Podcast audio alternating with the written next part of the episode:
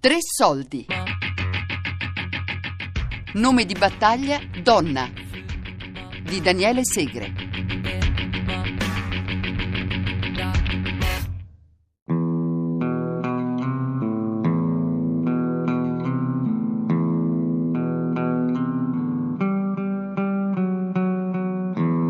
Il mio nome di battaglia era Tigre, perché in brigata c'era un omaccione che si chiamava Pantera, che era quello che portava sempre la mitragliatrice che in quel periodo la chiamavamo la crava, perché era quella con le gambe e che quando si sparava l'appoggiavi lì, mettevi i bossoli e, e partivano.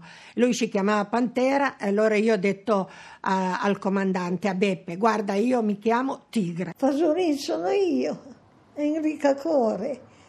Forse mi hanno dato il nome esatto, sono proprio un fagiolino.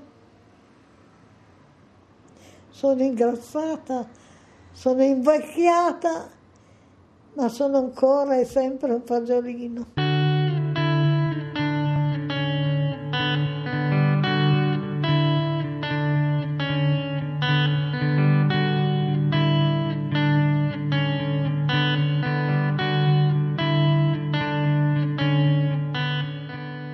Donna gapista che avevamo a Torino si chiamava Irene Caudera.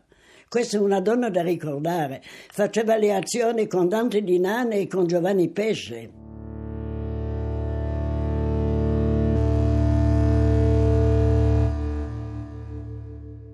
I tedeschi entravano in tutte le case e portavano via qualunque cosa, ferro da stiro, macchina da cucire, biciclette, portavano via tutto e le mettevano dentro un salone che c'era eh, ai piedi del, delle sale del comune.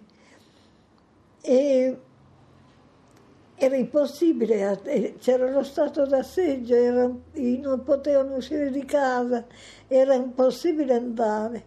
Allora eh, mi, mi dissero, aspetta, magari ti viene il momento buono, mi disse uno. E ho detto, ma io che faccio qui? In quel momento arrivò Pippo Pippo era un aeroplano che tutte le notti bombardava dappertutto e lo chiamavano Pippo. E infatti questo aereo che doveva essere tedesco, inglese o americano, bum bum bum bum lanciò delle bombette. Allora i tedeschi scorsero ai pezzi della contraerea e io corsi attraversai il paese e presi la seconda strada costruita dai tedeschi, dai prigionieri che avevano i tedeschi, che andava a Torino. Cara Gisella, quando leggerai queste righe il tuo papà non sarà più. Il tuo papà che ti ha tanto amata, malgrado i suoi modi burberi e la sua grossa voce grossa voce che in verità non ti ha mai spaventata.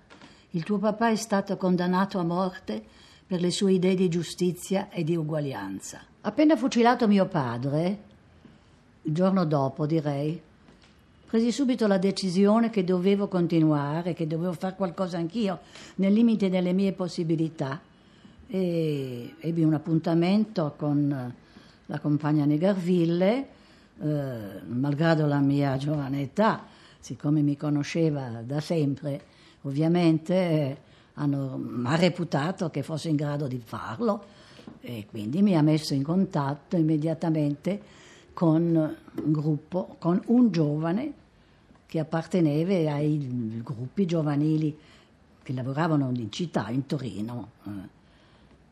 Ovviamente una delle norme importanti era conoscer, conoscersi in pochi, essere in pochi a conoscersi il più possibile, perché in caso di arresto, siccome insomma non è che gli uomini nascono e sono eroi, in caso di arresto, in caso eh, di botte, si parlasse, riuscissero a far parlare e i nomi detti erano condannati, sappiamo benissimo. Per cui conobbi questo giovane con cui siamo poi rimasti amici e abbiamo, organizza- abbiamo organizzato, abbiamo fatto la parte che era nostra nell'organizzazione. Sapevamo, avevamo un indirizzo noi, dove la stampa clandestina era custodita ehm, ed era una stampa clandestina pubblicata da distribuire ai ragazzi delle scuole superiori. Il lavoro della staffetta era un lavoro solitario. Ricevuto l'ordine, era affar suo decidere come eseguirlo. Non esisteva per la staffetta la relativa protezione del distaccamento, della brigata, del comandante che si assume responsabilità. Tutto dipendeva dalla prontezza nel capire le situazioni e nel decidere cosa era meglio fare. In questo senso il lavoro della staffetta non era solo prezioso, era davvero il più difficile, richiedeva prontezza di riflessi, capacità di mimetizzarsi e anche di improvvisare e recitare parti che potessero risultare credibili. Richiedeva sangue freddo e lucidità, stare sempre allerta. Le armi in bicicletta erano le patate con le pistole.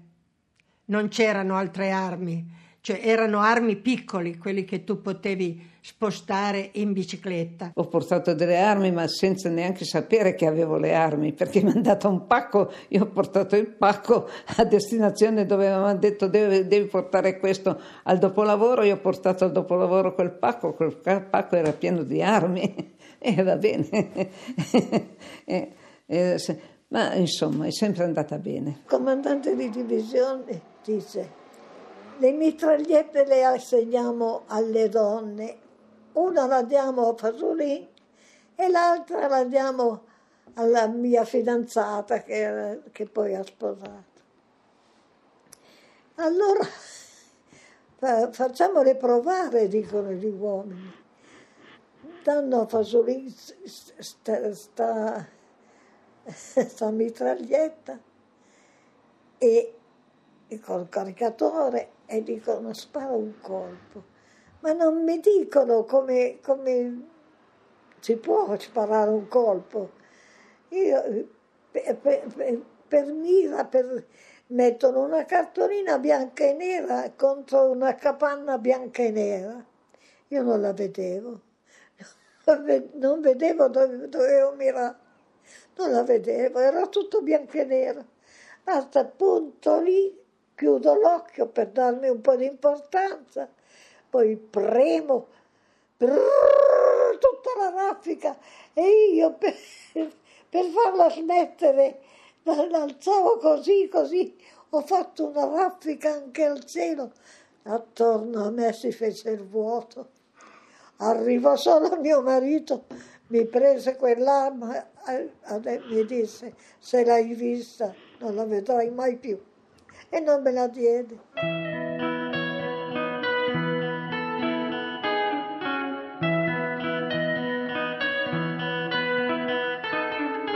Da Radio Londra arrivavano le parole d'ordine che questo Neve ci aveva consegnato al nostro comandante in capo e lì dicevano il riso è amaro, la macchina, eh, la macchina arde, a secondo eh, di cosa si diceva, voleva dire che quella notte lì bisognava prepararsi perché arrivava il lancio.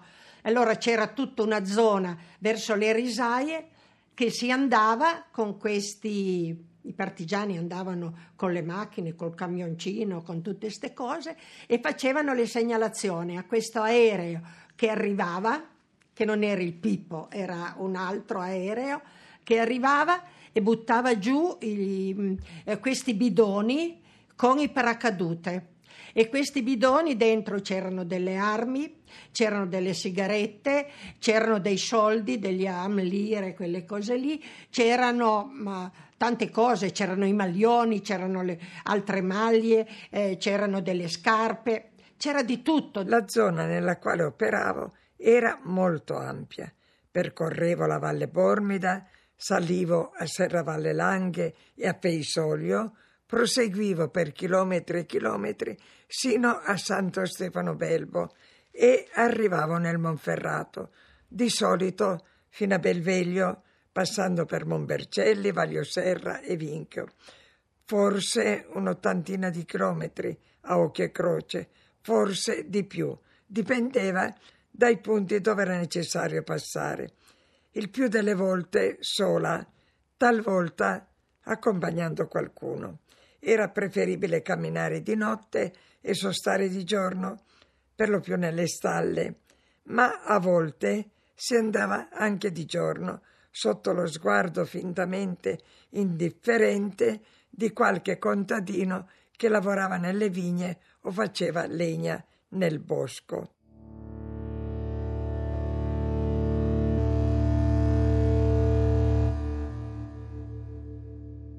Io salgo le scale di via San Paolo, in quella villetta dove ci riunivamo sempre. Dietro di me arriva questa, uno di questi che si è finto partigiano ed era un fascista. Io mi giro perché ho suonato per farmi aprire, mi giro, vedo lui dietro. Oh, ciao. Vieni adesso, vieni via che non c'è nessuno in casa. Perché? E tira fuori la pistola. Aiuto fra me. Non so la sensazione che ho avuto, ma non so cosa, se ho avuto paura o se ho, ho intuito qualcosa. Forse no. Forse Forse sì, ma mentre scendevo le scale mi ricordo, eh, siamo andati in, di lì in piazza Sabotino, che era proprio vicino a piazza Sabotino, e lì dove, hanno, dove hanno ucciso poi quei due ragazzi. E io faccio per attraversare piazza Sabotino con lui dietro con la pistola sul fianco, passa il tram, che passava il tram proprio in mezzo alla piazza. Volevo quasi scappare, correre e mettermi tra il tram e lui. Non so perché non sono scappata, perché ho fatto bene. Non sono scappata perché ho avuto paura, probabilmente. Sono stata fifona in quel momento, meno male. E poi siamo andati tutto a piedi fino a Casa Littoria, mi ricordo. Ma non me ne importava di camminare, poi capire a 17-18 anni se, si, se uno ha paura di camminare. Sono andata, siamo entrati in Casa Littoria Subito lì gli altri erano già arrivati perché erano in, in cantina gli altri miei amici. Io vado lì al piano rialzato dove c'era questo vecchio fascista e mi, mi, fanno sedere lì su una brandina. Hanno incominciato i pidocchi a venirmi addosso, non so perché. Io non ero fascista, i fascisti vanno solo, i pidocchi vanno solo sui fascisti. E poi sono stata lì e altro, niente, quei tre giorni lì che mi hanno fatto soffrire lontano dai miei e non sapevo cosa succedeva con me, se mi portavano nel lager, se mi portavano a cuocere, non, poi invece mi hanno portato alle nuove. Io sono stata ferita perché ho avvertito due partigiani che stavano arrivando i tedeschi, loro si la sono squagliata, ma io ero trafelata da cosa avevo corso e allora se, come mi hanno fermata mi hanno accusata che avevo avvertito i partigiani e così a un certo momento hanno, hanno pensato bene di eliminarmi, però mi hanno sparato e, e la parottola sì sì me la sono presa ma non sono morta, sono qui. tutto lì.